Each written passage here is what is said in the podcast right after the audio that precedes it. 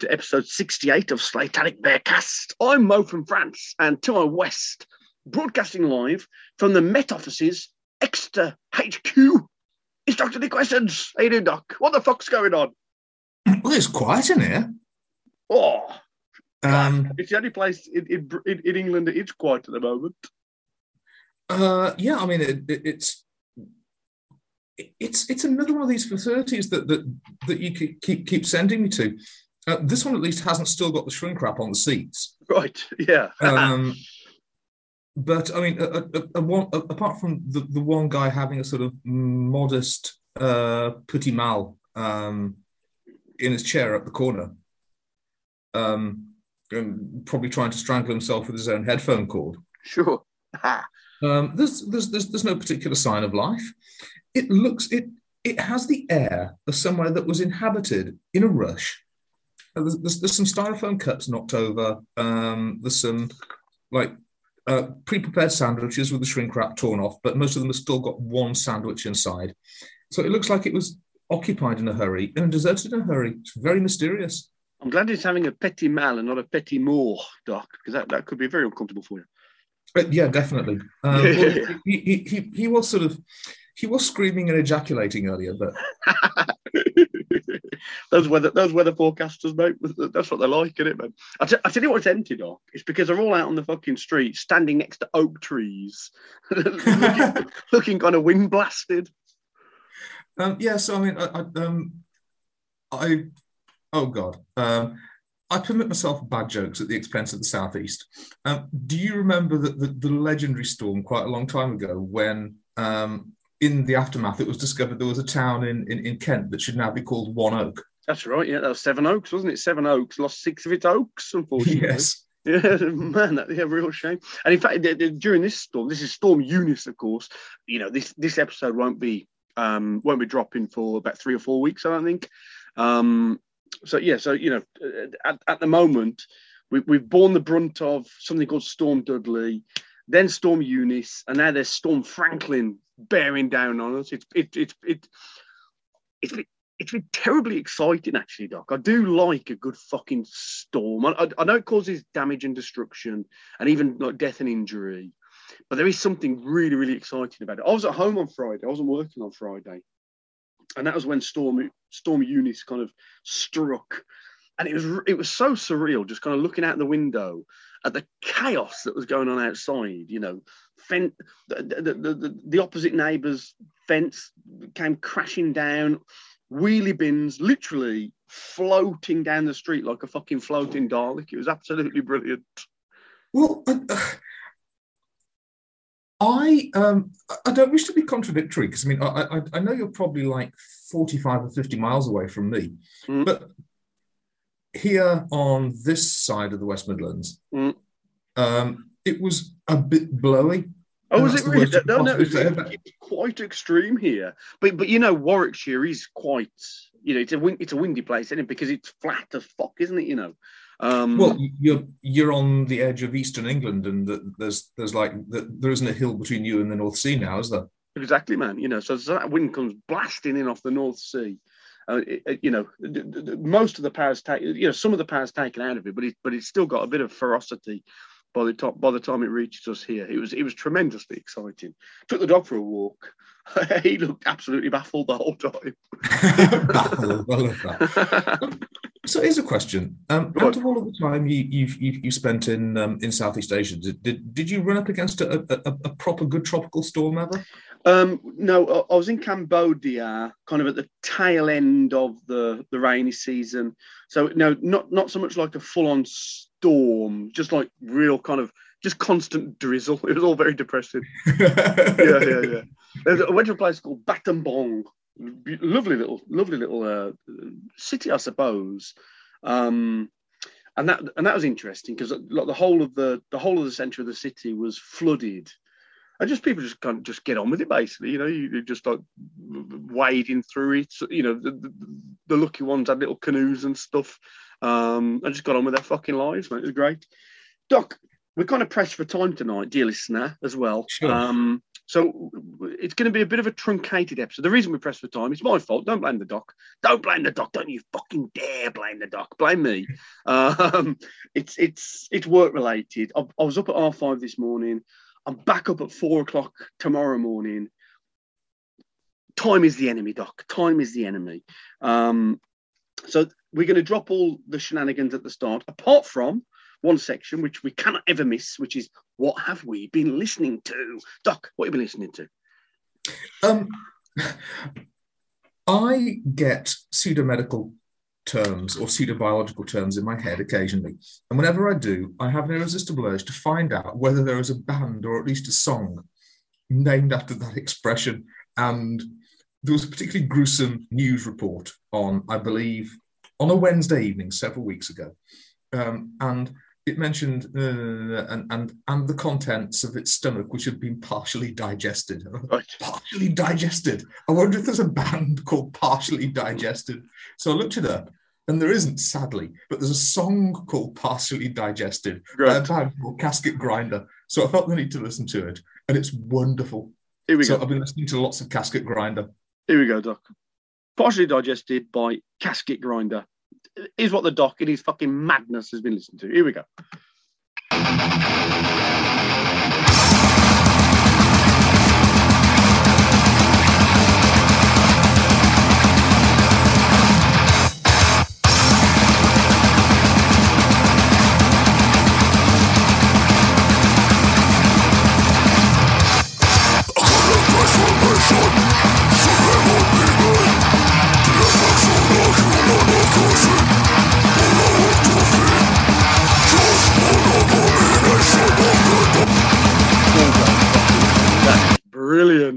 That's great.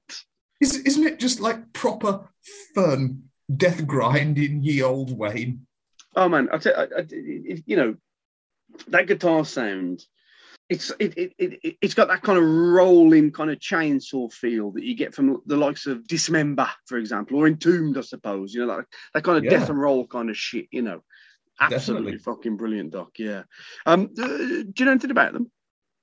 Absolutely nothing. Um, Here we go. Apart Do you wanna learn? they have a song with a brilliant name. Do you want to learn a bit? Yes, please. Shall I educate you? Here we go. Um, they're from Colombia, um, brilliantly.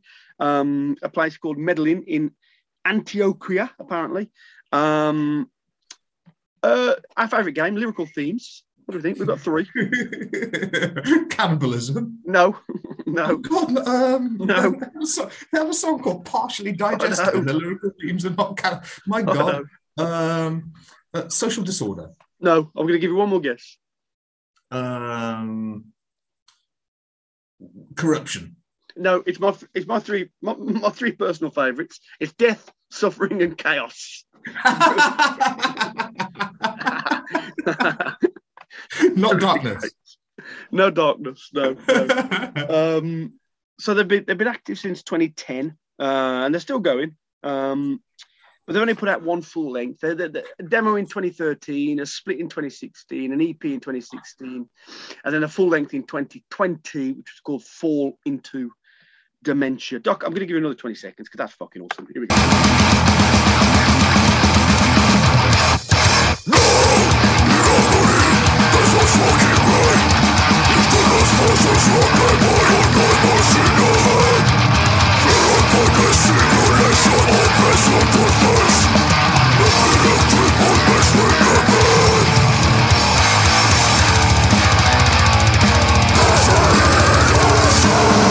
That's absolutely sen- what a find that is, Doc. That's fucking brilliant.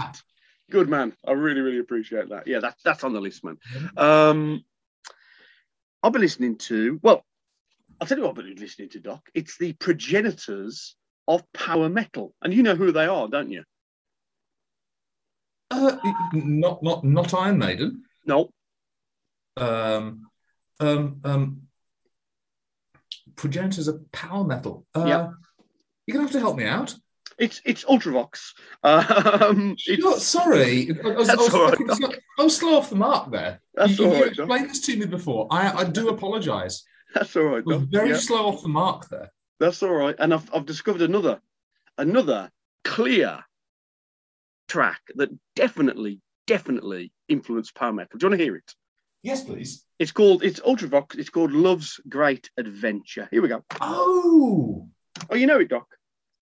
I, I, I remember this being in the. I was convinced this was solo Midge Ure, not Ultravox. No, this is Ultravox. Yeah. Okay. Mhm. Here we go.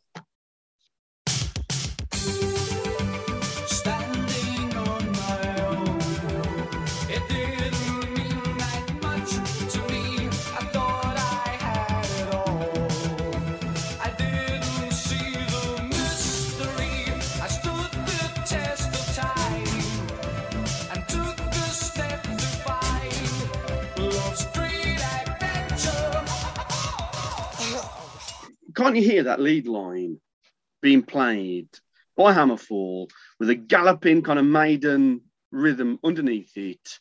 You know, and and and what- what- what's the name? Uh, uh, Whack him something. I think the name from Hammerfall is he kind of you know his pipes kind of bellowing over the top of it. That is power metal as fuck, Doc.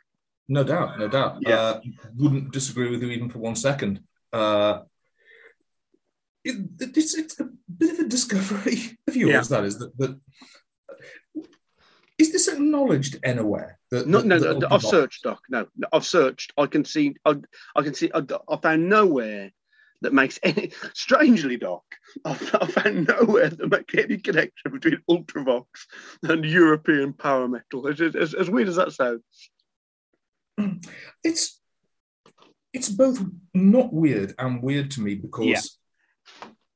Um, in in in the postmodern era, um, where people are more likely to confess to influences that they don't have than deny influences that they do. Sure. Um, I mean, it was always obvious to me, um, for instance, but it was still a shock when um, oh blokey from Cabaret Voltaire just like was doing an interview one day and came straight out and said he was influenced by incidental music from Doctor Who. And Great. Yeah. th- I- I mean, there was never any doubt in my mind. Mm, It stuck out a mile to me, but I mean, I, I it's funny, isn't it, that the very second something gets some hipster credentials, mm. everyone's crying out to confess to the fact that they were influenced to it, uh, Sure. influenced by it. Yeah. Yeah. Very, Um, yeah, so you- very interesting. Um, in the future, if such a thing could ever happen, and Ultravox get hipster credentials again, um, Andrew Collins, um, who I know you have an admiration for. Oh, great journalist. Yeah, love, I love, love Um, Andrew Collins. Yeah. Andrew Collins has has a sort of um, an idiom for this, um, and what he always says is uh, when when someone's laying claim to an influence that they've never laid claim to before, is that so and so, so and so, so and so stated that they'd always been uh, uh, that they'd always had a dance influence in their music, Yeah. and um, this comes from a band called the Soup Dragons, who Oh, yeah. were um, who were a, a, a, a, a no mark indie pop band, who you know who are all right, Mhm. and they had some fans. And then when the Happy Mondays thing broke, um, they did a record that unsurprisingly sounded exactly like the Happy Mondays. Then uh, and they did an interview and they said, "Oh, there's always been a dance influence to our music, even though they very fucking clearly hadn't." Yeah, yeah, yeah, yeah. What, what was their big song, Doc? Soup Dragons. Uh, it's a cover of a Rolling Stones song called "I Am Free."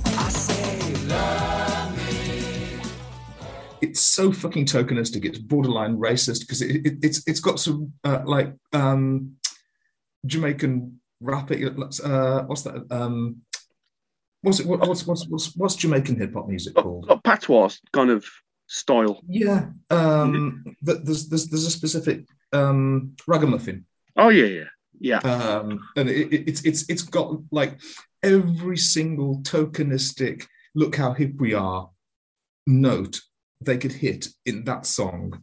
Um, they bent over backwards too, and then um, the guy did, did, did an interview and with a completely straight face. Oh, that there's there's always been a dance influence in our music, Right. even though there very fucking clearly hadn't, yeah, yeah, yeah, yeah, yeah, yeah. um, because their two previous albums were still available. Musicians can be very, very silly creatures sometimes. They? yeah, yeah, it is true. Duck, time's against us. Let's move on. Uh, don't forget, guys, you can contact us um, via Twitter um, at Bearcast or um, email slaytanitbearcast at gmail.com. Welcome to part two of the show. Um, here we're just going to play the track, aren't we? Of course, that's what we do. That's what we do every week um, to absolutely with tedious monotony. Doc, that's what we do. Um, today's track is title track time, which is always exciting, isn't it? Um, so yeah, the track is called Divine Intervention from the album Divine Intervention. Quite a, quite a long track here, Doc. So let, let, let's see how we get on. Here we go.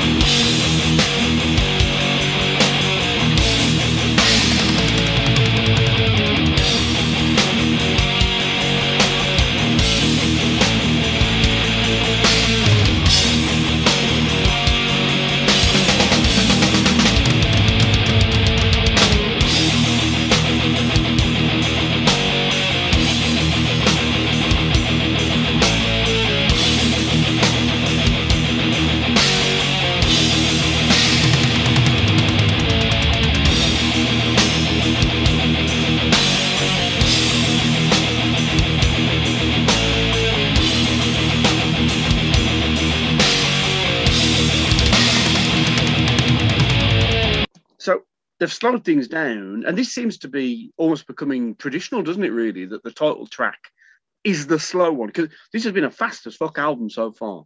Um, and, and and suddenly, you know, we're hitting title track time.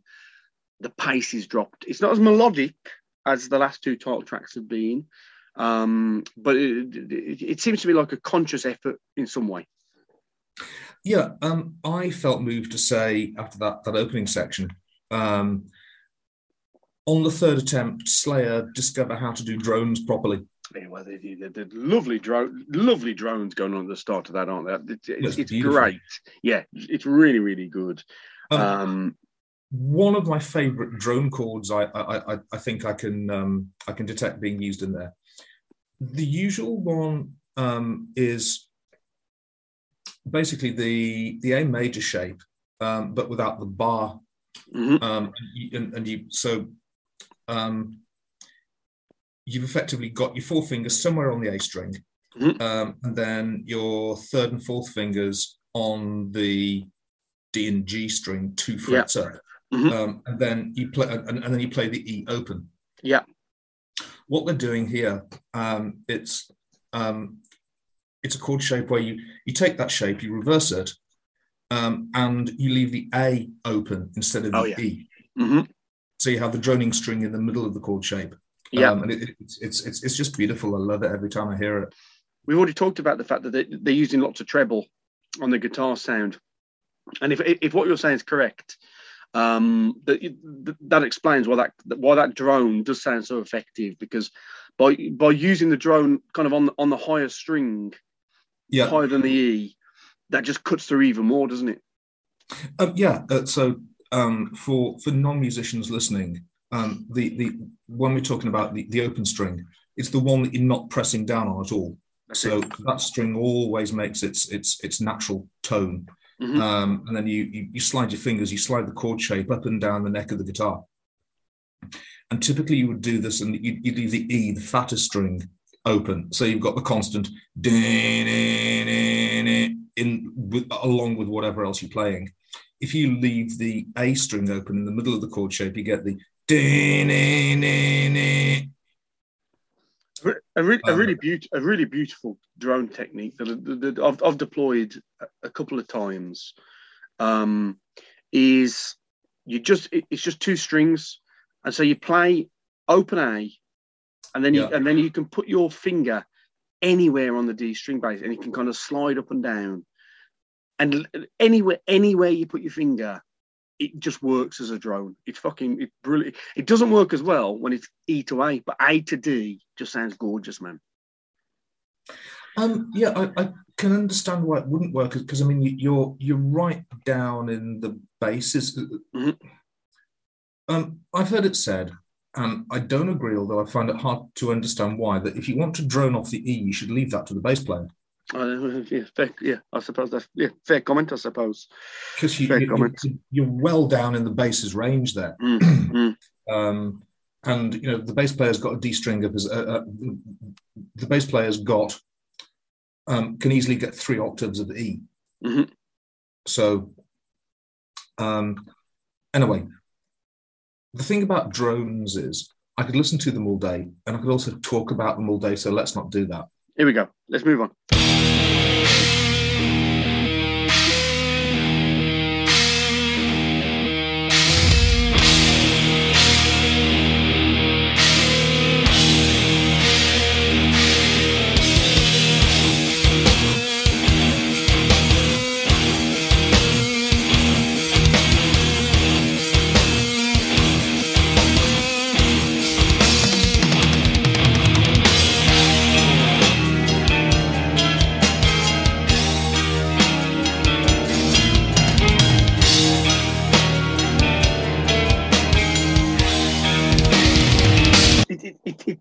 So weird that that, that, I mean, obviously the, the, the, the, first part the first part of that bit we've just heard is your classic Slayer kind of evil melody with massive power chords behind it, like doomy power chords. Like that's fucking awesome. Mhm. But but then they, they, strip away all the distortion, and it it, it sounds to me, even even without thinking about the lyrical content here, it just sounds like somebody going fucking mad to me, Doc. Maybe because I am mad already. Why is that? Do you think? What? What is? Is is it the combination? If it's anything, it's the pitch they're playing in. It's it's a. You can probably tell me like what key they're actually playing in. No, I can't do the keys, Doc. No, no, I don't. No, I can't do that. I, I tell you what, it's a funny key that Slayer don't use very often, Yeah, and um, but it's a, it's major. I think it's a, I think I think it's a major key, isn't it? Think, maybe that's maybe that's why it sounds so fucking weird. yeah, Because suddenly they've gone Yeah, into like a, into some like major scale. yeah, um, and uh, I think because the rest of it is so doomy, um, Yeah. I think what makes it sound so depressing, because the melody is in major, um, it's it should be hopeful, but because the rest of it is so doomy, you you, you can't help but the, the only thing you can take away from it is false hope, isn't it? I got- in my head, you've kind of got like like like a drug laced image of somebody kind of spiraling down in some kind of vortex as they descend into madness, basically. Very uh, very Jacob's ladder. Every day, Jacob Singer goes to work, What's wrong? Uh, it's just one of those days. and every day he wonders what is happening to him. Maybe it's the pressure, Jake. They're like demons, just. They weren't human. What were they, Jake? Let me look at your hand. You have a very strange line. See, according to this, you're already dead.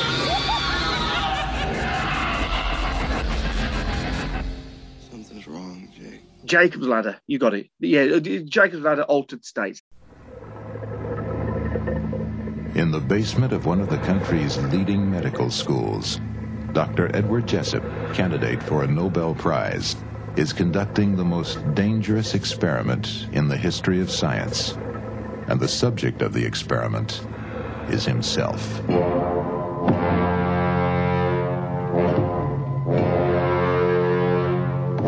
Ask him what kind of an experience I can expect.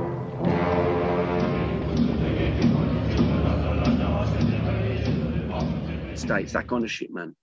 Yeah. Yeah, for sure. Here we go. I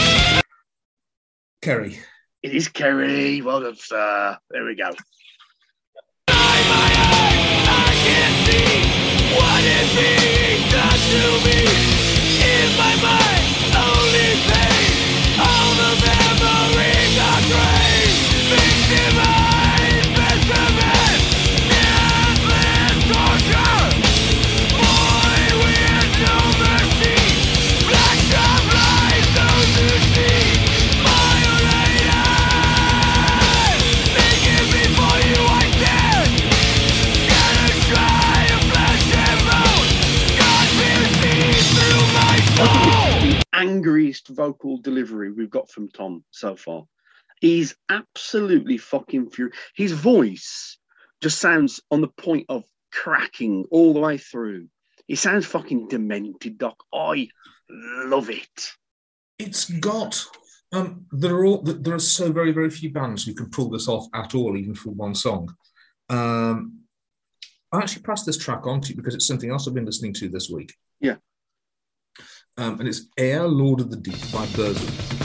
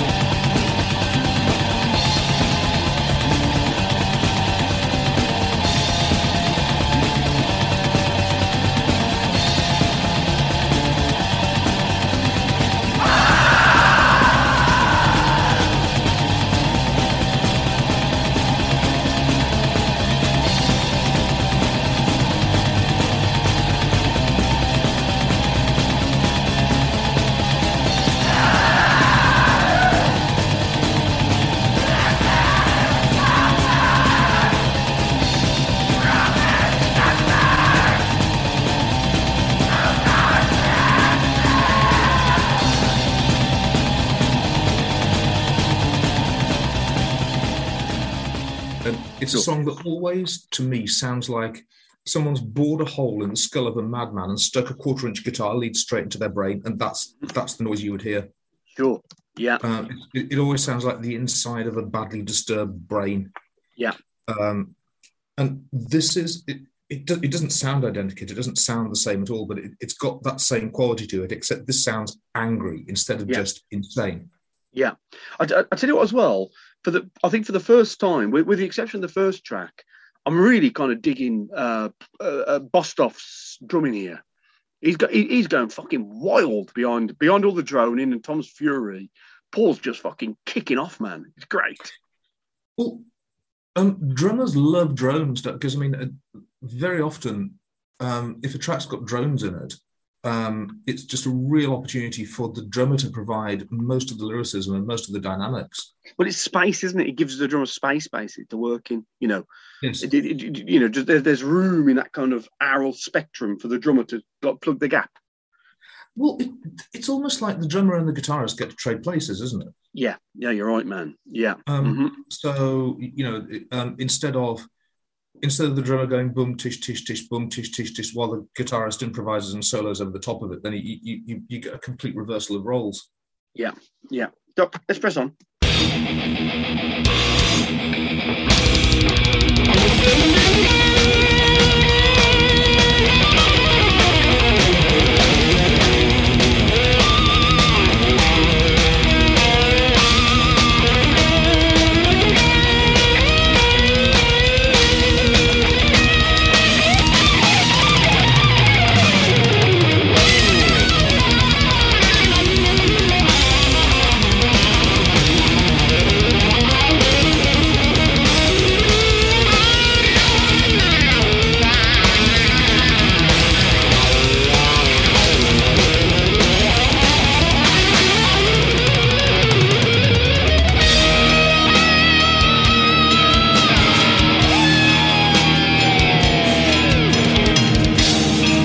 Solo doc. Before we get into before we transition into the next phase of the track. That's got to be Jeff, hasn't it? Ooh, there were two solos there, Doc. Are there now? There were two there. There was a transition moment. It started with Kerry, and it ended with Jeff. So the, the the bendy bluesy part that was Kerry in this track. That's Kerry, man. Yeah. Mhm. Oh wow! Yeah, this is just more Oh, evidence, isn't it? That, that, that, that, you know they are they are just becoming so kind of switchable, interchangeable, telepathic. You know, obviously teaching each other their fucking tricks, Yeah. and now we can't tell them apart, man. Here we go.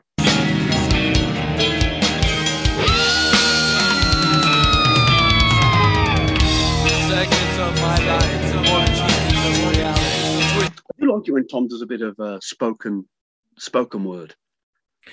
He's got a really nice speaking voice. Yes, yeah, he's a lovely man.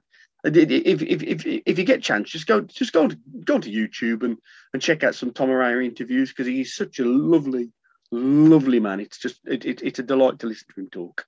Any face Familiar things give way to strange. No mercy, no reason, just pain.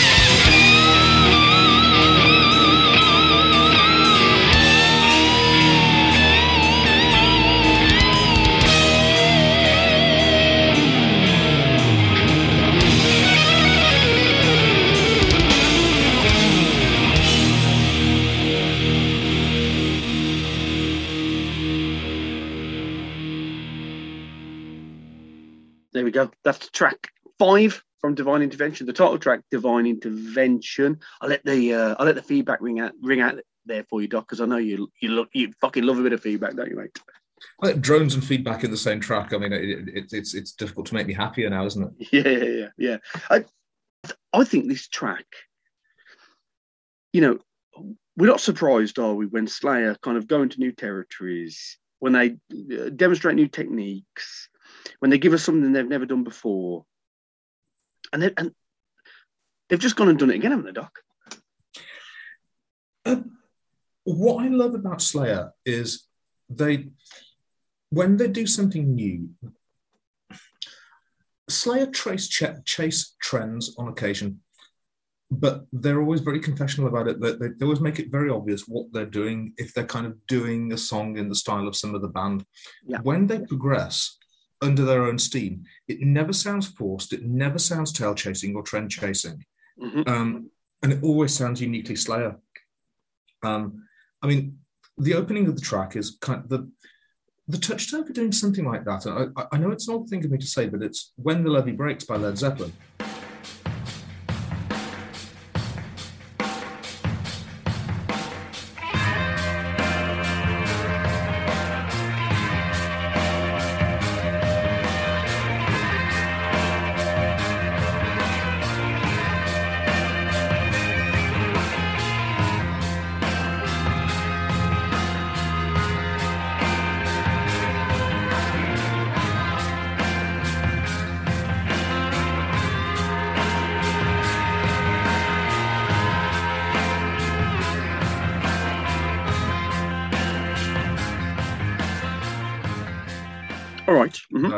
I'm not familiar by name, but I guess I know if I hear it.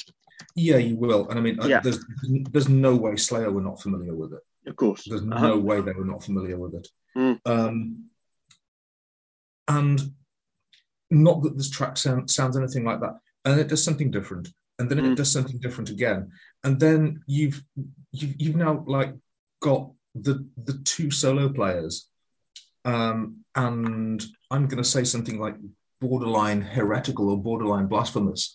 Um, they're kind of at Miles and Coltrane level, the, the, the, the way they play together and the way they can understand, like anticipate each other's moves and uh, pastiche each, other's styles. Um, Can you can you explain that reference stuff? Miles and Col- Miles and, Col- and Coltrane. um, Miles Davis and John Coltrane, Yeah. um, mhm.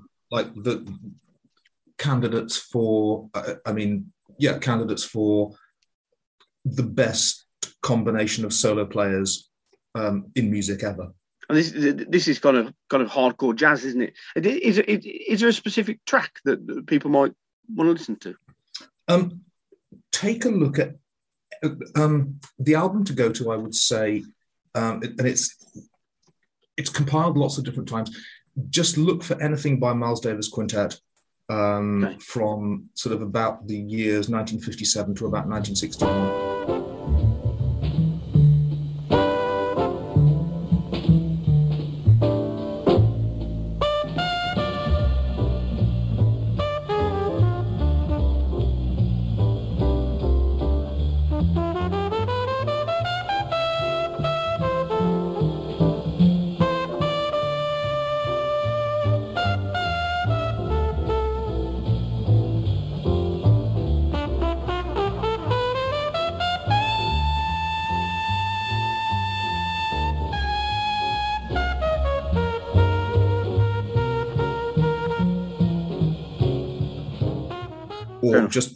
Th- just pick any, pick up any of the millions of, of, of compilations called like Miles and Coltrane or something like that.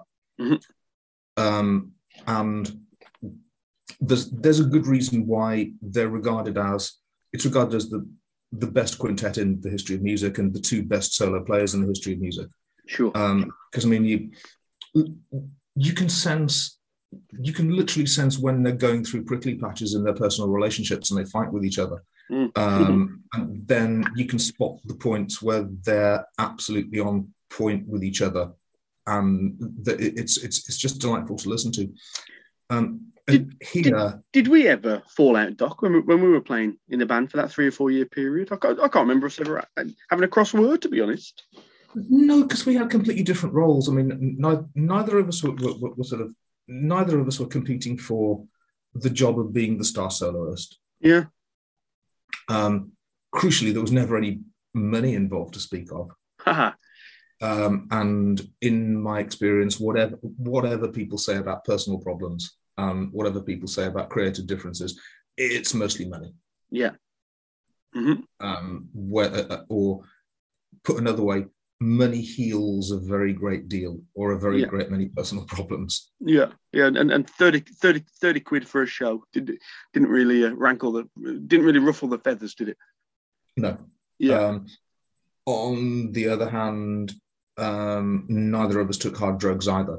No. and um, you know, um, heroin doesn't make doesn't make good friends now, does it? Mm, mm, yeah. Um, Doc, so I think this is Yeah. a- just a sensational song. Have you, have you have you got any kind of clarifying thoughts before we move into the into the wordage? um, except just like to fawn pitifully and, and, and foam at the mouth in grandiose admiration. I, I, I can do more of that if you want, but it- Yeah, it's, it's amazing. Yeah. Here we go. Let's get on with the words.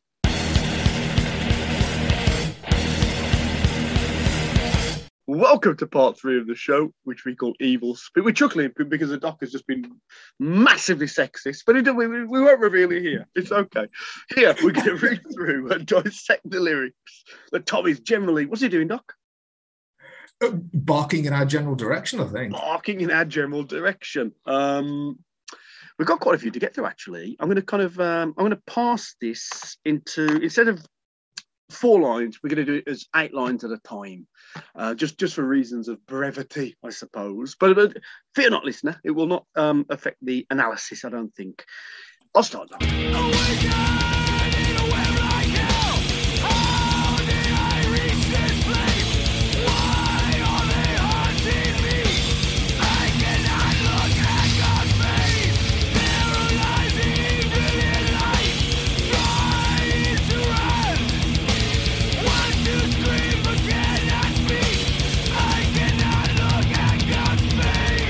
Awaken in a web like hell. How did I reach this place?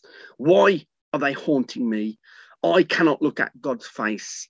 Paralyzing, brilliant light, trying to run. Want to scream but cannot speak. I cannot look at God's face. Doc, this is potent stuff, isn't it?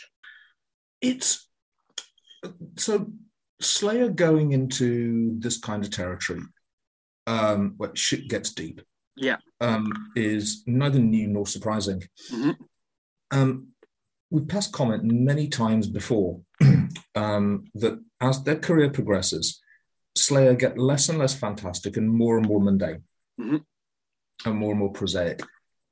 Um, which is this?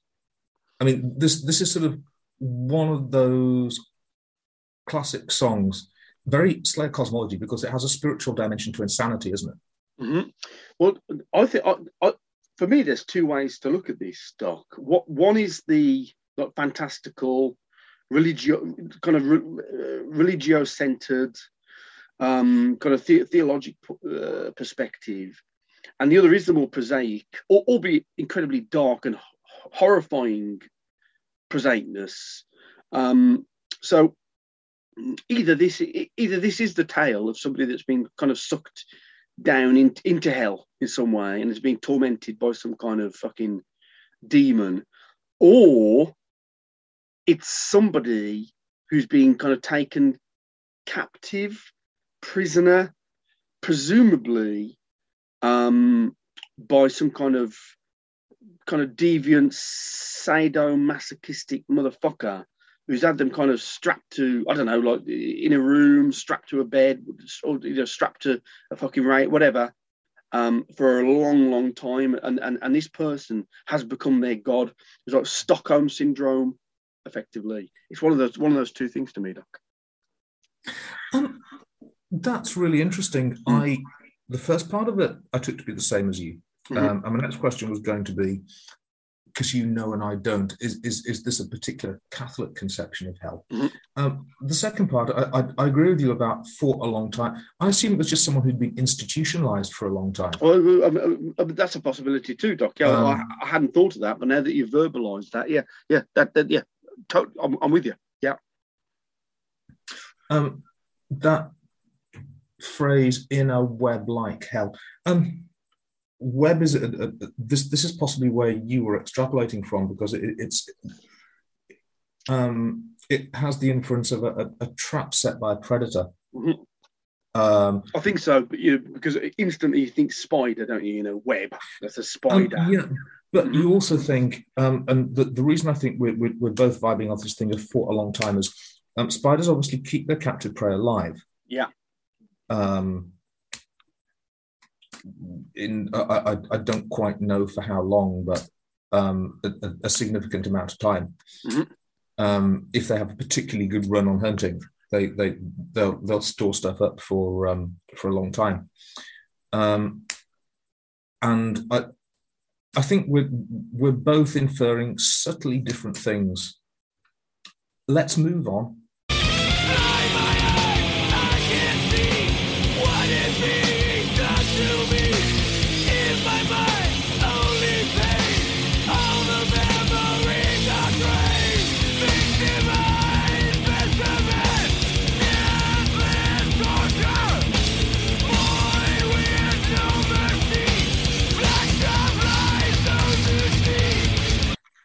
Blind my eyes, I can't see what is being done to me. In my mind, only pain, all the memories are drained. Victimized specimen, deathless torture, void with no mercy. Black shroud binds those who see. Blinds, not binds. It, uh, on, on, on, on, on my lyrics, anyway. But you tell me if you've got something different. Um, right. Am I the only person who's ever thought that this particular verse, it's either an explicit reference to or drawing from the same material as The Legend You One by Metallica?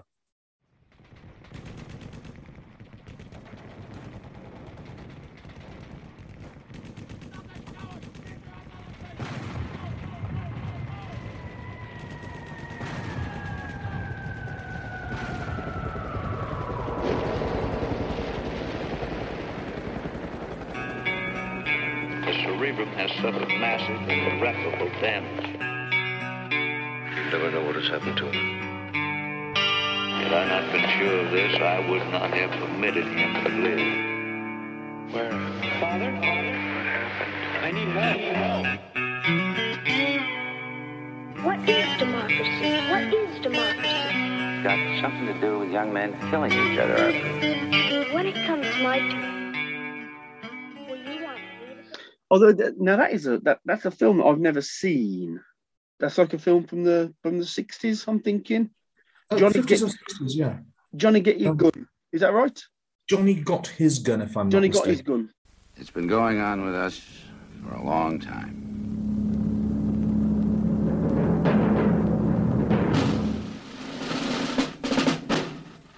Somebody once said that the history of a country is the history of its wars. Another man said that war is stupid, wasteful, vicious, and self-defeating. And a third man said, let's put an end to war.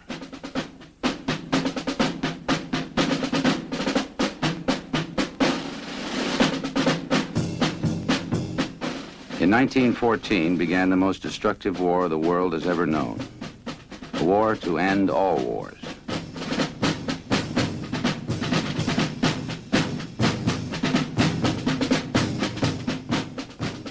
Four years later, with a continent devastated and millions dead, it was over.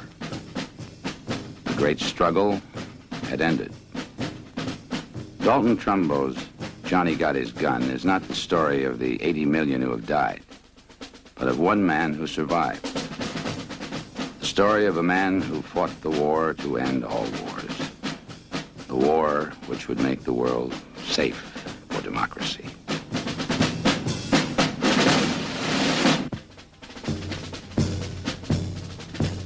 See it. It may change your life.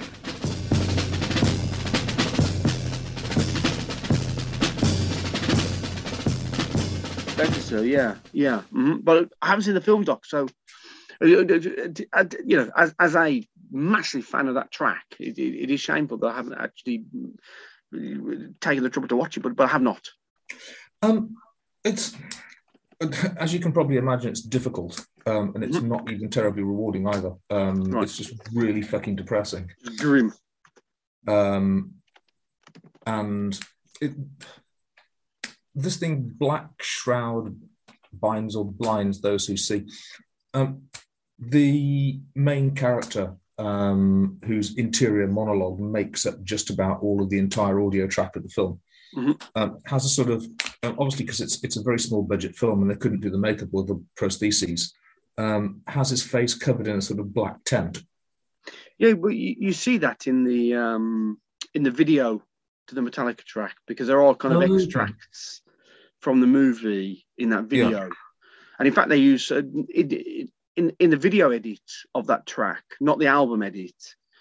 You know, they they, they do kind of overlay um some audio from the movie. As it, I I must be honest, I prefer the um the video version rather than the the album version because because I, th- I think that interlacing to contextualize what the track is about just just just makes it much more much more dramatic, much more potent. Um, No, I think it's very big-hearted of Metallica to like um, openly confess their source material as well. of course, yeah, yeah, sure, yeah, uh-huh. yeah, yeah, yeah. Oh, it, it's it's on the sleeves, no doubt about it.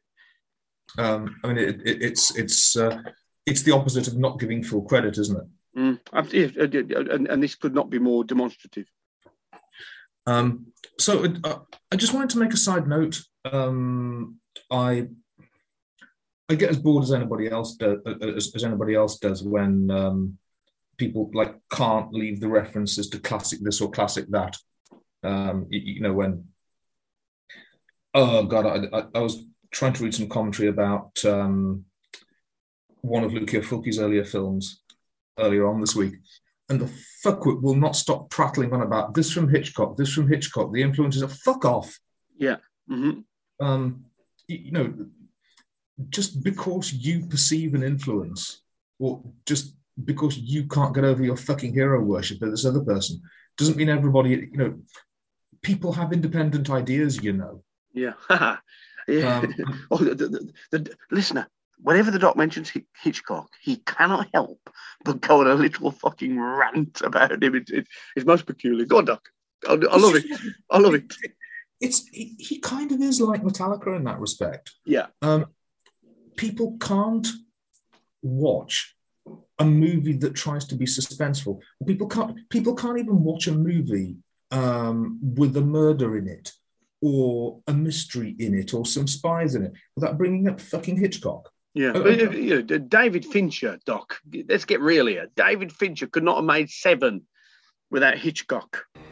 Put the gun I down. saw you with the box. What was in the box? Because I envy your normal life. Put the gun down, David. It seems that envy is my sin. Oh, what's in the box? Not till you give me the what's in the fucking box? Give me the gun. Oh, I'm sure he couldn't. Yeah, Uh, yeah.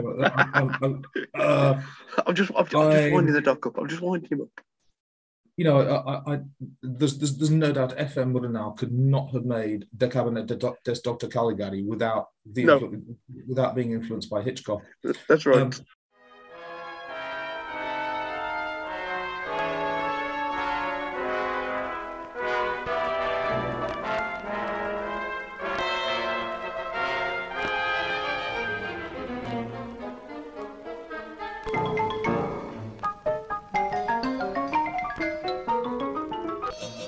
I'm pretty sure um, everyone will agree with me that the influence of Hitchcock on La Revue de la Gare is absolutely obvious. That's right. Honestly, I, I, I, I'm fucking with Doc when you go off. When you go off on one, it really, really cheers me up. So Um, let's get back to the lyrics. I Here we go. to say that because it's a passing reference I had in my mind. I'm not saying "Nah, Slayer, nah, doing nothing but ripping off. That's the last thing I'm saying. Promised. Of course. hmm Um, Um, but to, to go back to we've kind of got three theories on the go here, haven't we? It's the person that's been sucked into hell, being tortured. It's my first theory of the you know the, the person that's been taken captive by some demented psychopath, and then you, and then you threw the curveball in, which which I love, of you know being institutionalized basically, and none of these lyrics contradict any of those theories, do they? Um, no, uh, and, and I, I've branched my theories now as well because at first sight I thought it was a mental institution, Mhm. and now I'm not convinced it isn't. You know, a, a- an, institution for someone with effectively lock-in syndrome. Mhm. Um, we're not the, the timing doesn't quite work, um, but this is not too long after the last of the long-term PLO hostages were being returned from Palestine. Fair enough. Yeah. Okay. Um, would, would that be Terry Waite? Is he one of them? Yeah, uh, John McCarthy and Brian Uh-huh. Keenan. Yeah. Um, and it turned out that they've been subjected to like years of sensory deprivation. Which is funny, isn't it? Because I mentioned like being like handcuffed to a radiator, and, and that's, That's right. something that, that, that, that they've described, isn't it? Yes. Uh-huh. Um, So, so maybe Um, kind of almost like by osmosis, I've kind of sucked that, that you know, that that somehow I've, I've, I've kind of sucked that influence from this track, and and, and, that memory's kind of bubbled up. yeah, because I mean, it, that that was a little. The, those hostages were returned a little bit before that. I think that was sort of between ninety and ninety-two. Mm. Um, and very specifically, I think that Terry Waite was returned uh, oh, probably on Christmas Eve, and I want to say nineteen ninety. Right. Well, yeah, we'll, we'll, we'll chat on it if we're wrong. Yeah, um, but I, I mean that's that's an, ob- an, an obvious historical precedent for something like that, and, and and sort of one that's recent enough as well. Um, we're not going to get any definitive conclusion. This is what this is about. So I mean, let's let's carry on. Next four lines, because uh, then it's broken by a, by a solo, so it's like a nice little break point.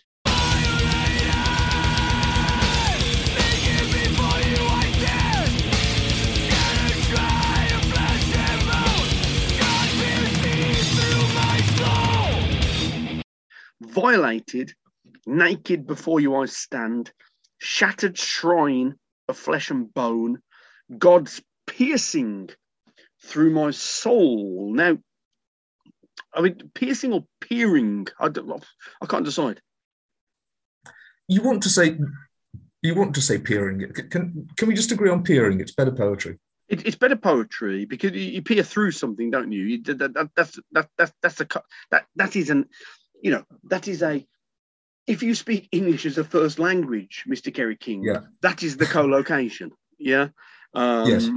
You know, so yeah, God's peering through my soul, piercing. I think piercing my soul without the, you know, uh, without the um, what's the fucking word, man? Um, oh, through. What is it grammatically? Um, preposition Um, without the preposition. Yeah, Yeah. of through. Um, piercing my soul or peering through. It, it can't be both, can it? No, and I mean, uh, uh, mythologically, God doesn't do a lot of piercing. He's a, he, he does a lot of smiting and damning uh, and burning. Yeah, Um, turning people into pillars of salt. Yeah, but I mean, I, I, I, I don't recall God doing much piercing. No, uh, I, I I don't mean, so. um, omniscient God who can see everything. Um, and you, if it's peering, you've got this sort of idea of, of, of God like e- abstractedly or distractedly just gazing absent-mindedly in your direction Mhm. um, and being able to see through your soul because he's God. But peering, I don't know. The, the, I don't think that is absent-mindedly gazing. If you peer at something, doesn't that doesn't that doesn't that suggest like like a like a sense of focus and concentration? Or voyeurism. Voyeurism too. Yeah. hmm People, pe- uh, people peer through those slots in those pay-per-view stripper booths, don't they? Sure. Yeah. Yes. We, we, we, we- yes. I, I have done that, Doc. Yes. Yes. It's true. Yeah. but these words again do nothing to either kind of confirm or deny our theories. I love that shattered shrine of flesh and bone. That's a great line here, Doc. Yeah. Um, what I, you? I think. Oh, sorry, Doc. I think the naked before you I stand almost adds credence more to your theory about like the institu- insti- institutionalization um, idea.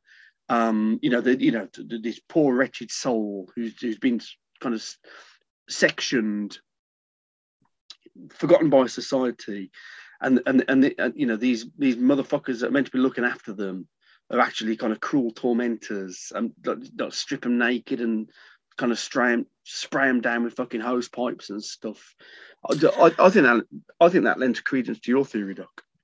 Yeah, um, that wasn't actually how I I, I, I led that line. I I, um, I read that line. Um, in this context of shattered shrine of flesh and bone, um, I assumed naked to be um, naked of flesh, not merely clothing. I was actually kind of degloved, as it were. But not not not just skinned or flayed or anything, but um, like everything that everything that you might imagine protects your your soul or your heart um, or your, your your essence from being on view as being removed. Sure. Um, what do you understand by the word shrine? Well, a shrine is some. Um, how would I define a shrine? Well, it's a may I place. It, May I go and then you can comment? Go on, Doc. Um, my understanding of a shrine is that in pantheistic or, anim- or animistic or polytheistic religions, um, it's um, a place where a god or a spirit lives. Mhm. Um, I, I, I think from like a theological point of view, that's correct. But I think shrine can be more mundane than that. You know, I lost um, I lost a cousin who was 22 year old, 22 years old to leukemia, and my grandma made the very strange decision to build a shrine to him in her back garden. It, it, it was one of the most morbid fucking mo- morbid and maudlin and twisted fucking things I've ever seen, man. She was, she was I mean, she was a very strange woman. Um, so, you, so, Right. so, you know, so, so I- think that's a possibility as well. You're perfectly correct. I hadn't thought of this. Um, that's a Catholic conception of um, in Catholic countries. It, I, I, I've seen them in Spain and Italy a lot. That they, they, have um, shrines on particularly dangerous bends in the road, don't they? Correct. Yeah. hmm Um, yeah. Um, I honestly, when I first read this, I was completely thinking of it in the Jewish or like Asian pagan sense of the word, where a shrine is typically like a, a, a wooden box where the god or the spirit is said to actually live, Okay. hmm um, like the Ark of the Covenant. Mhm. Um, Well, I think here, whether it's the uh, any of our three any of our three theories have been dragged to hell, and you know th- th- they are the focus of attention of this like, demonic force. yeah, So, so they're kind of shrine like, you know, b- because they are just without them, there, there, there's this demon's activity it does not exist. So there's like a sense of devotion to that person because this demon's pleasure is derived from the humiliation and suffering of this individual. Yeah, so that's shrine like, Yeah. I think. Let's go on to the next verse because there's one word, just one in here, Mhm. um, that might confuse us even more or might draw us to some sort of conclusion about what the song is actually about. Segments of my life,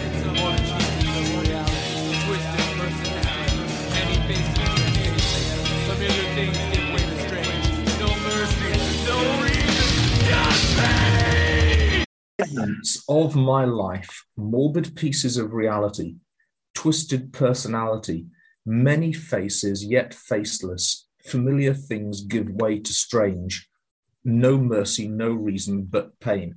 Mhm. Um, I mean, these are like you can imagine these being written in feces on the wall of a padded cell, can't you? Mhm. Oh, it, it, it, it, it, it's that it, it's that thing I mentioned about uh, about that particular extract of the music Yeah, where I said it, just sounds like somebody going fucking mad. Um, and and, and, these, and these words reflect that, don't they? And I think actually this verse kind of belies my idea of, of, of like, like you know dragged into hell into, in, into some kind of like demonic demonic uh, existence. No, I discount that now. I, I, I think it is I think it is either the psychopath or the like, institution. Yeah, yeah. yeah. Um, many faces yet faceless. Wow, Um, what a great line, by the way. my my takeaway from that is the endless procession of doctors and inquisitive medical students they bring round to have a look at you who all start to look the same after a while. I also think, you know, maybe they're all kind of wearing. I mean, of course, these are fucking po- like post-COVID days we, we're living in. This was this was written many years before that. But but I- would imagine that you know many of these doctors would have would, you know would have had like surgical masks on and stuff. Many faces yet faceless, oh. so you know you all look the same, really. This was uh, written in the days when um, European politicians would, would, would, would crow arrogantly about how, um, unlike in the Middle East, they'd never forced their citizens to um, to wear bags over their heads or Mhm. Yeah, sure. Um, yeah, yeah, they- burk, they- they- yourself up, motherfucker. Thanks, Boris. Yeah. they'd never do anything like that. Mhm. Um, so yeah, you, you- you can imagine sort of like typical surgical with the, um, but very, very, very like Orthodox Islamic headdress actually, if you think about it. Mhm. Um, the sort of like the the rubber shower cap, um, and the paper mask, and then um, only in films, I suspect.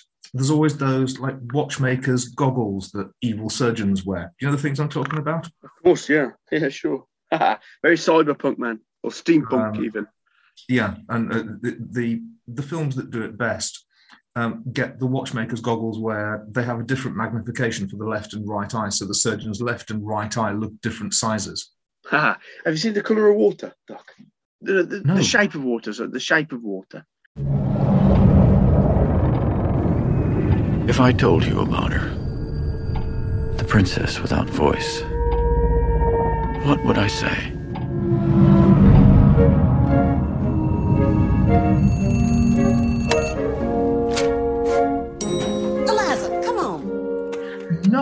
Haven't, and it, it's it's on my kind of. It's not on my much watch list. It's on my I should really watch that list. Yeah, but put put put, put it on your put it on your must watch list, Doc. It's fucking brilliant. Yeah, Yeah. yeah.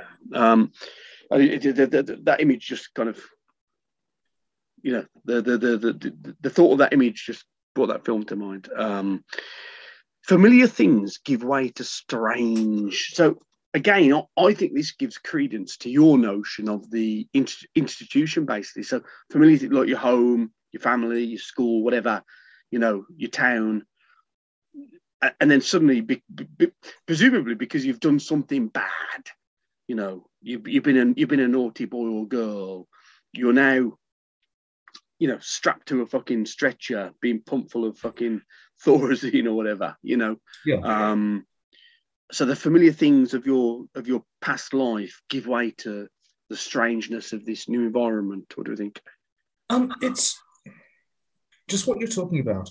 It's associated with um, that is one of the things that's associated with the onset of PTSD, um, and you've experienced this, and so have I. It, it's it's it's it's reverse culture shock, and if you're far from home and missing it greatly, you form a very cherished, very fetishized image of familiar things, and you get horribly disappointed when you get back and it's not like and it's not like that. Mm. Actually, the place hasn't changed one little bit, but you have. I've got, I've, I've got, I've, I've- I've got a nice anecdote about this doc. Um, my, my, my ex-partner, um, one of her friends is, is, is a guy called Nicola, and he was in the, was in the French military, and he and, and he, he did it like a, a three year kind of tour of duty in Afghanistan, and he spoke to me in, in, in with, with great candor about how he came back and he was in the supermarket in, in, in our little in our little town. There were there were two there, there were two two super one called Intermarché and one called Casino, um, and he was in Casino, and he was standing in front of the yogurt, and he was looking at the yogurt, and he was like watching all the people around him, kind of getting the yogurt, getting the ham, getting their sausage form, whatever it happened to be, and he said inside him, he, he just felt this kind of fucking burning fury building up. And he had to leave the supermarket because he was so angry. He was angry with those people because their lives were so easy that they could just go to the supermarket and buy their fucking, you know, their fucking ham, their yogurt, their cheese. And he was angry with himself um, because, you know, I don't know, just just the, the, the, the, he, was, angry with himself for being angry with them. Does that make sense? Yeah, absolutely. Yeah, yeah, and, and, and, and, you know, that, that, and I think this is kind of a familiar kind of soldier's tale, isn't it? Um, yeah, and um, it's it's a familiar kind of stay behind us tale as well because you'll you'll often hear people talking about well, um, we were the people who stayed here, we were the people who didn't go anywhere, and we tried to keep things together. Um, and now suddenly we're being lumbered with the army's damaged goods. Yeah. We're being lumbered with these fucking stone killers that have been out doing God knows what to God knows who in the world. Reassimilation and the, the, the consequences of defamiliarization are hurtful and problematic, or can, can be hurtful and problematic on both sides. Sure, I think. of course. Yeah, it's true, Doc. Four more lines. Here we go.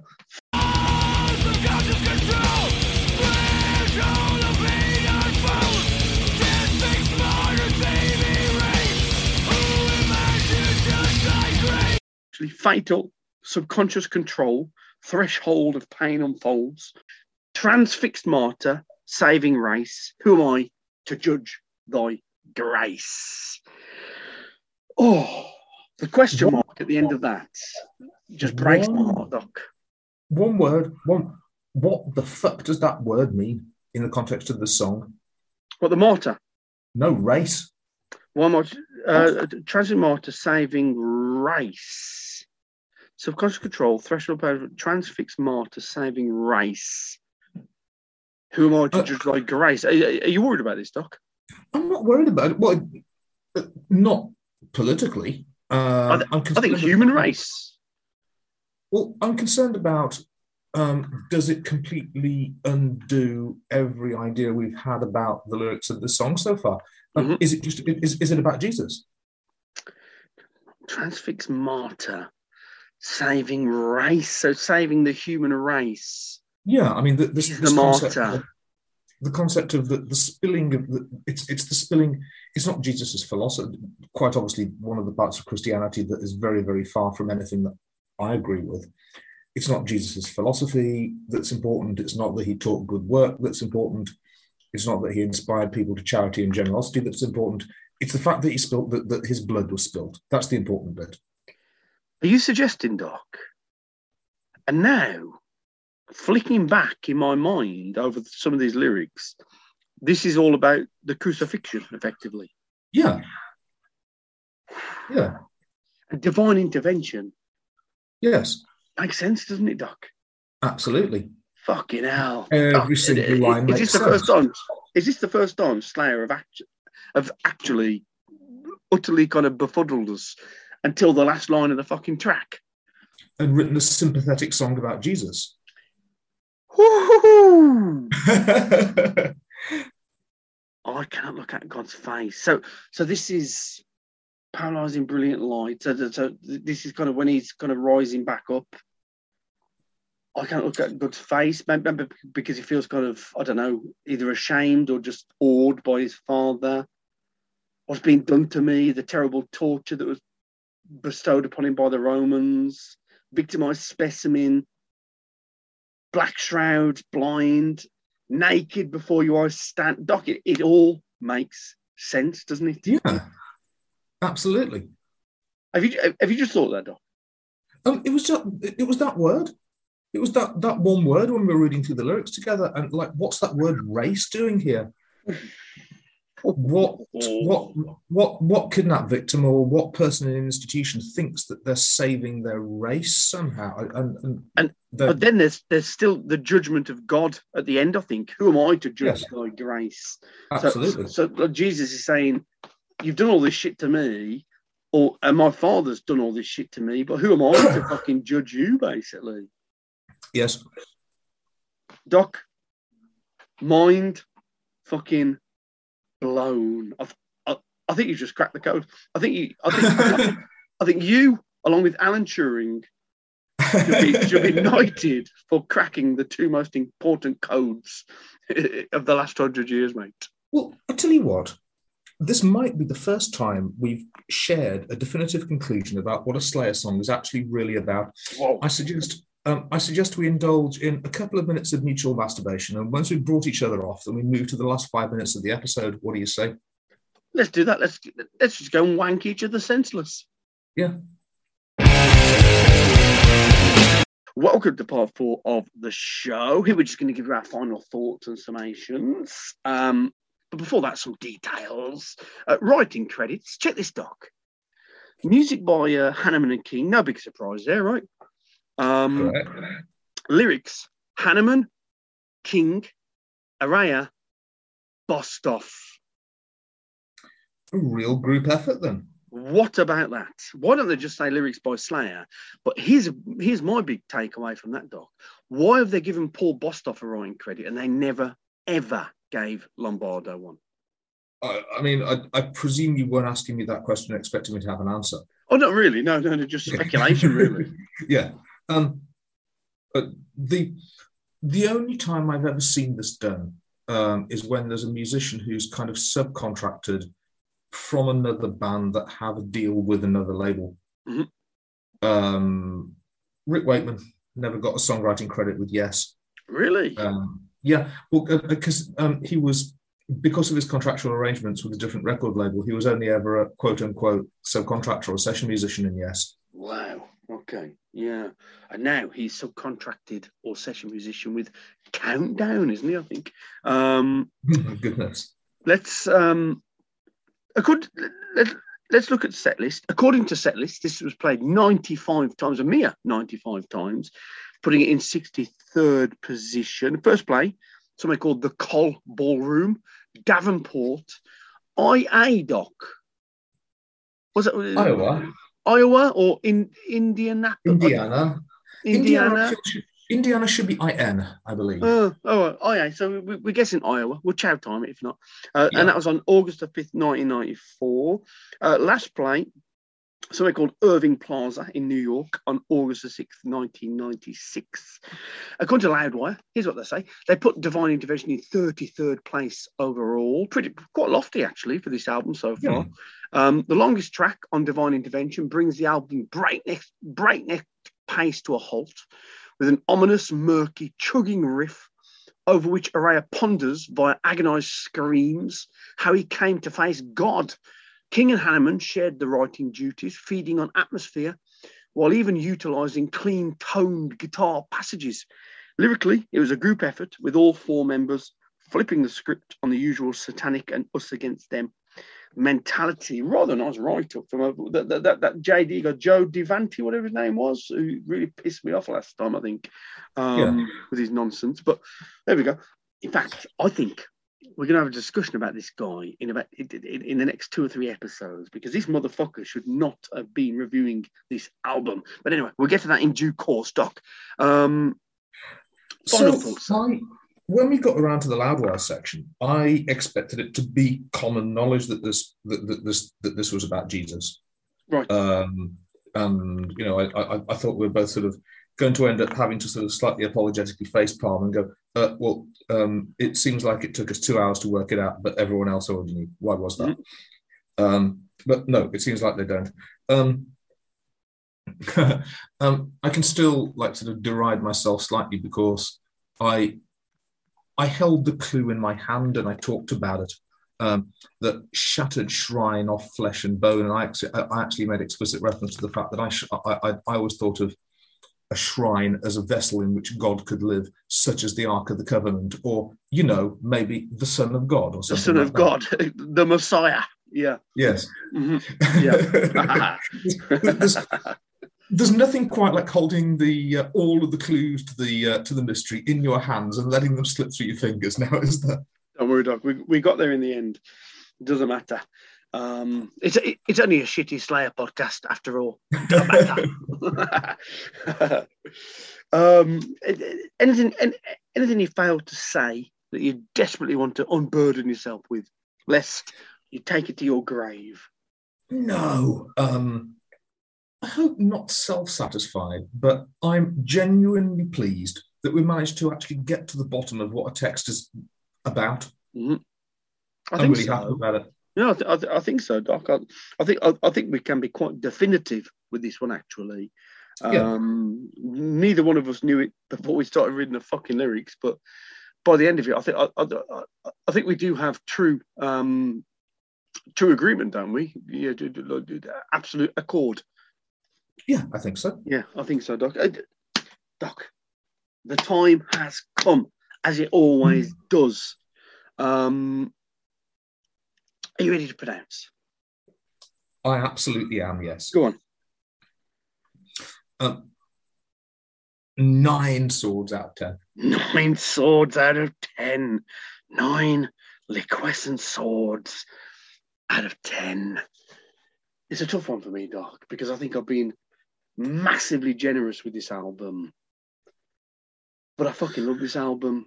Um, I, It's all right. I'll, I'll, I'll, put it to you this way: if you'd had to mark papers from four superbly performing students, Yeah.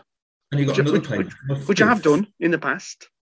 and you get another paper from a fifth superbly performing student, do you mark them down because you've been No. too generous lately? No, you don't, do you? No, you don't. No, No. no.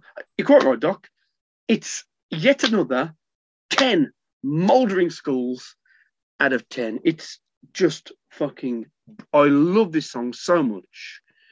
It, it, it It's heavy, it's epic, it's weird, it's scary, it's super fucking aggressive. It's got beautiful melody. Oh, Doc, this is just fucking Slayer on fucking fire, man. It's divine intervention, Doc. It's 10 modern schools out of 10. Stick that in your fucking pipe, Doc, and you could fucking smoke it all night long. Now, is this three outstanding title tracks in a row? I think Four. it is, isn't it? Yeah, yeah. Four. Um, Raining Blood, South of Heaven, I need to open. Hang on. Let me let me open Uh, my uh, let me open my database of Doom. and. Divine on. Intervention.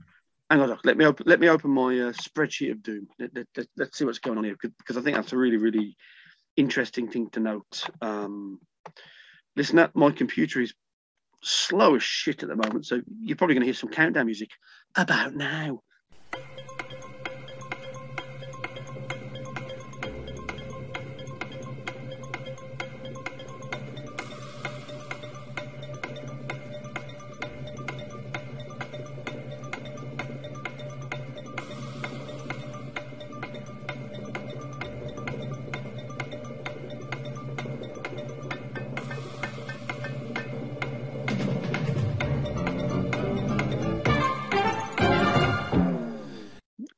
Would you count Metal Storm Faces Slayer from Show No Mercy as a title track or not? It's clearly the lead track, but there's no way in which it can be described as the title track, is there? Okay, so Hell Awaits, um, you gave four and I gave eight. Uh, Raining Blood, you gave nine and I gave 10. South of Heaven, you gave 11. and I gave 10. Um, Season of the Abyss, we both gave 10. See, I, I, I think you're right, Doc. Yeah, the, the, the, you know, I mean, for me, certainly this is, uh, yeah, for me, three in a row, man. It, it, it, it is just so good. It, it, it, it's scary, actually. Um, Slayer, man, what are you gonna do? What are you gonna do? Um, well, I think we've worn each other out tonight, don't you? I think you're right, Doc. I'm absolutely fucking knackered. I've got to get up in about six hours to go and deliver lazy fat bastards fucking shopping. Would these be the same lazy fat bastards who are the occasion of you having a job in the first place? Those people. Correct. That's, that's, that's those guys. Those lazy fucking twats. Right. Doc, it's been a genuine pleasure. Um, Yeah. We'll be back next time. Um, I think we're talking about track six, I would imagine. Yeah. Um, which, if rumor is to be believed, is called Circle of Beliefs. You're going to be there, Doc. Of course I am. See you then, man. Night, night.